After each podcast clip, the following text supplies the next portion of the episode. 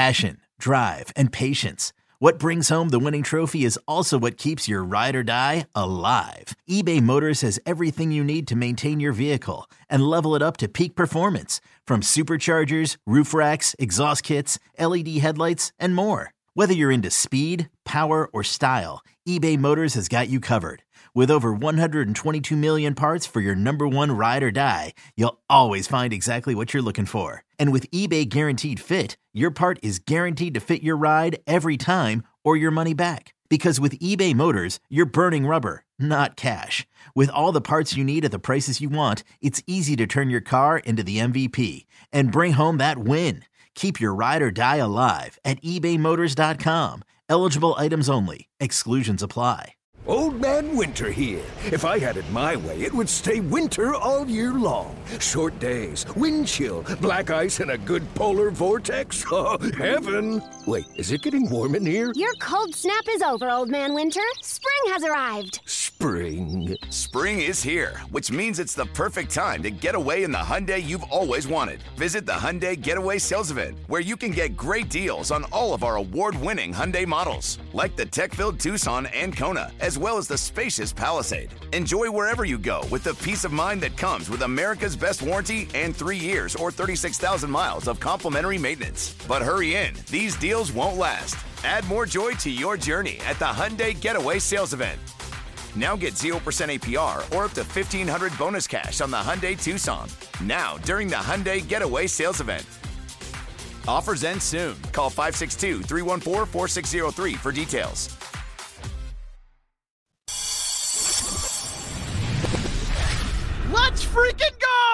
One giant step. It's playoff week. It's wild card weekend week. Oh man, I thought I may never see this again in my lifetime. It's been a long, long time, and nobody has gotten on a boat so far this week. It's Shaun Morash, it's Paul Dottino, it's Giants Vikings wild card week. Paul, hello. Happy wild card week to you. Uh, this is awesome, man. I'm so pumped up. We're, you know, we're taping this, what, four days, three days? I, who cares how many days? Let's get there.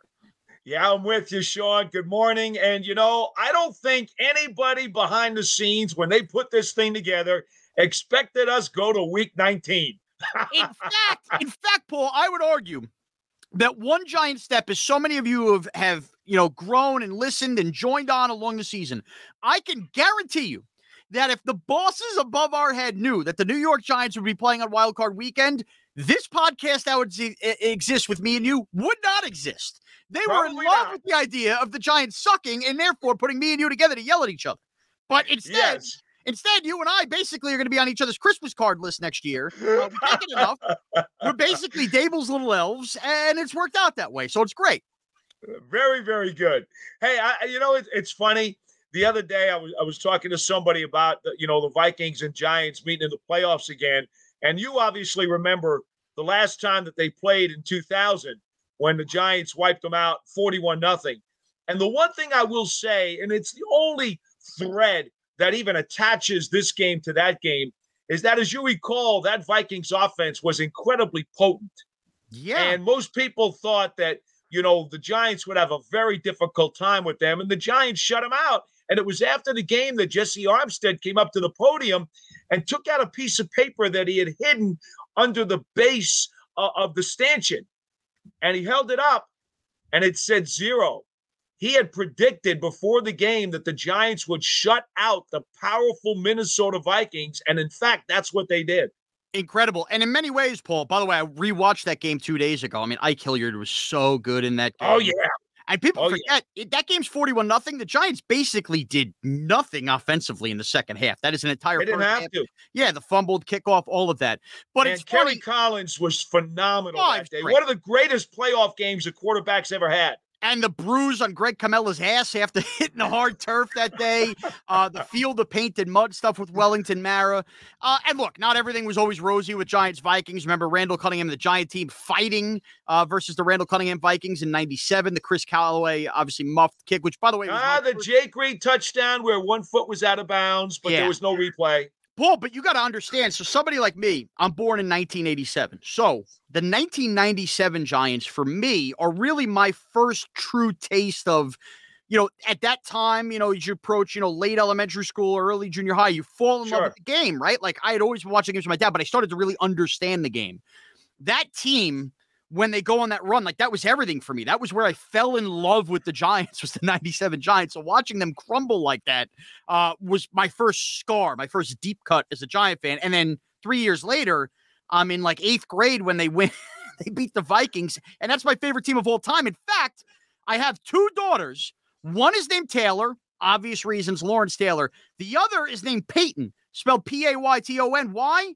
The 2000 Giants are my favorite offense of all time. I loved Kerry Collins. I was the only kid that year uh, asking basically for Christmas for a Kerry Collins jersey. So I have Peyton and Taylor thanks to my Giant fandom growing up, and Sean Payton was every bit a part of that. So Giants Vikings, we've seen it before. Uh, the only difference here, we're going to be going on the road to Minnesota in a obviously a new stadium, a stadium, despite what Adam Gates says, I think will be very loud, but one that I think is going to be a lot of fun. And Paul, not to keep rambling on, but you mentioned the 2000 potent offense. Clearly, it's a different game from 22 years ago, but kind of a similar sense and a similar feel around this game, right? A Giants offense that has struggled at times this year, but has shown you the capabilities and a quarterback that now we're believing in, uh, Kerry Collins, a stud running back, Tiki Barber, Saquon Barkley. And how does a defense figure out how to cover Justin Jefferson, TJ Hockenson, Dalvin Cook, similar to what we felt with that Viking team? I know they're much different teams, and you believed in the Vikings then more than now, Right. But right. still, matchup wise, a lot of the same feels. How do you feel about that? Well, you know, you have to remember something too. Uh, that Minnesota team was a dome team, just like this one is, Yes. and and it was primarily, you know, geared. Even though they both had good running backs, Robert Smith uh, was was the running back in those days for the Vikes, but it was really all about whipping the ball around to the various targets, trying to. I don't know if they were trying to really simulate the former Kurt Warner Rams or the greatest show on turf, but it certainly looked like they were trying to make some kind of facsimile uh, with their particular offense. And to some degree, really, that's that's what the Vikings are right now, except they got Swiss cheese of an offensive line. Yo, Trey. Kevin, what's up, man? You know, I've been thinking, what would have happened if the NBA never vetoes the Chris Paul trade to the Lakers and we get CP3 in the same backcourt as Kobe in LA? Well, you get a very happy Jack Nicholson for sure. And the Lakers probably win a bunch more championships. CP3 finally gets a ring or two or three, and the Kardashian empire is forever altered. What did you just say? Hey, everybody, I'm Trey Wingo. And I'm Kevin Frazier, and we're teaming up on a new weekly sports podcast from Wondery, Alternate Routes. As former Sports Center anchors and current sports obsessives, we're consumed by all the what if questions that make being a sports fan so excruciatingly fun. If you're like us, then you also live and die on the fallout from every drop pass. Or play call. Each week on Alternate Routes, we'll take a flashpoint in sports, break down what actually happened, then explore every alternate scenario and the ripple effects it would have caused. Follow Alternate Routes on the Wondery app or wherever you get your podcasts. You can listen early and ad-free right now by joining Wondery Plus. Yeah, totally. And I guess we will we will lead there talking about the injuries, Paul, because we really got to get in the weeds on this game a little bit. Um, I've talked to you know the people I have out in Minnesota a little bit, and obviously that big deal has been made about the Giants getting healthy at the right time, and maybe the Vikings now not being healthy at the right time, which in comparison to what we saw a couple weeks ago on Christmas Eve makes a big difference. We are taping this as we always do on a Thursday morning, so we don't have clearly final injury reports. It should be noted that Bradbury, the center for Minnesota, was practicing on a limited basis on Wednesday, and there is now more optimism than there had been on Monday or Tuesday. But even so, as we know, Paul, the right tackle situation is still going to be a disaster. But as we know, it's the playoffs, right? So games where guys would sit out in the regular season now are more likely going to play. It doesn't mean they're going to necessarily be as effective as they would be if they're playing through some injuries just to try to gut this out because it's postseason's on. Well, you got to remember something, Shaun. Even if he does play, and you can make an argument for the Vikings, they need to figure out are they better off with Chris Reed, the converted guard and third string center, who's only had one start there? Are they better off with him there, or are they better off with Bradbury, who is going to be rusty, who's coming off a back injury that clearly hampered him and sidelined him for a number of weeks? I if, I'm the Vikings, I'm not feeling real good about either one of those guys right now. Yeah, I, I completely agree. And with that, Paul, I think this is very important to note. The Vikings have a negative three point differential. A lot of people have pointed to that. And I think you could make the argument two ways for Minnesota. You could either say they've been in so many close games, 6 and 0 and one score games, that including that big comeback against the Colts, that maybe they're tighter as a group and maybe they're more battle tested and they won't flinch in a tight game late. Or you can make the case, well, they've had a lot of lucky breaks and balls that bounce their way, and that's why they're in this position. But hey, the Giants are no strangers to that either. I think ultimately, when talking about the offensive line, that is where this game is going to be won for me. It's going to be, we can have all the conversations we want about Daniel Jones, Saquon Barkley. The Giants have now built a defensive front. And the way you build it with those two edge rushers and Ojulari and Thibodeaux and the two guys in the middle with Williams and Lawrence, and obviously throwing Jihad Ward and everything else that goes with it. But when you build a line like that, it is how San Francisco has made runs to the Super Bowl and won playoff games. You get after the quarterback and you create turnovers. This is very important to note. The Vikings have lost four games in blowout fashion the Eagle Monday night game, that Cowboy game, the Lions game, and the Packer game a couple weeks ago. Combined, combined in those games, they completely lost the turnover battle. In fact, Minnesota only forced one combined turnover in those four games from a defensive side, they force almost two a game other than that. And that is how they've won the close games to turnovers. And that was the difference in the Christmas Eve game, right? The Bellinger fumble, the Jones pick, those the, the block punt, those mistakes and those turnovers. That is how Minnesota's capitalized. They actually get blown out if they can't force turnovers. That's been the case this year. So the Giants, using their defensive front, they need to be the ones forcing the turnovers and make sure that turnover battle is tilted here, Paul. Well, let's take a look at something very interesting. Uh, and there's a common thread. We talked about it before the Giants Vikings game last month. Against Philadelphia, they scored seven points. Against Washington, they scored 20. Against Dallas, they scored three.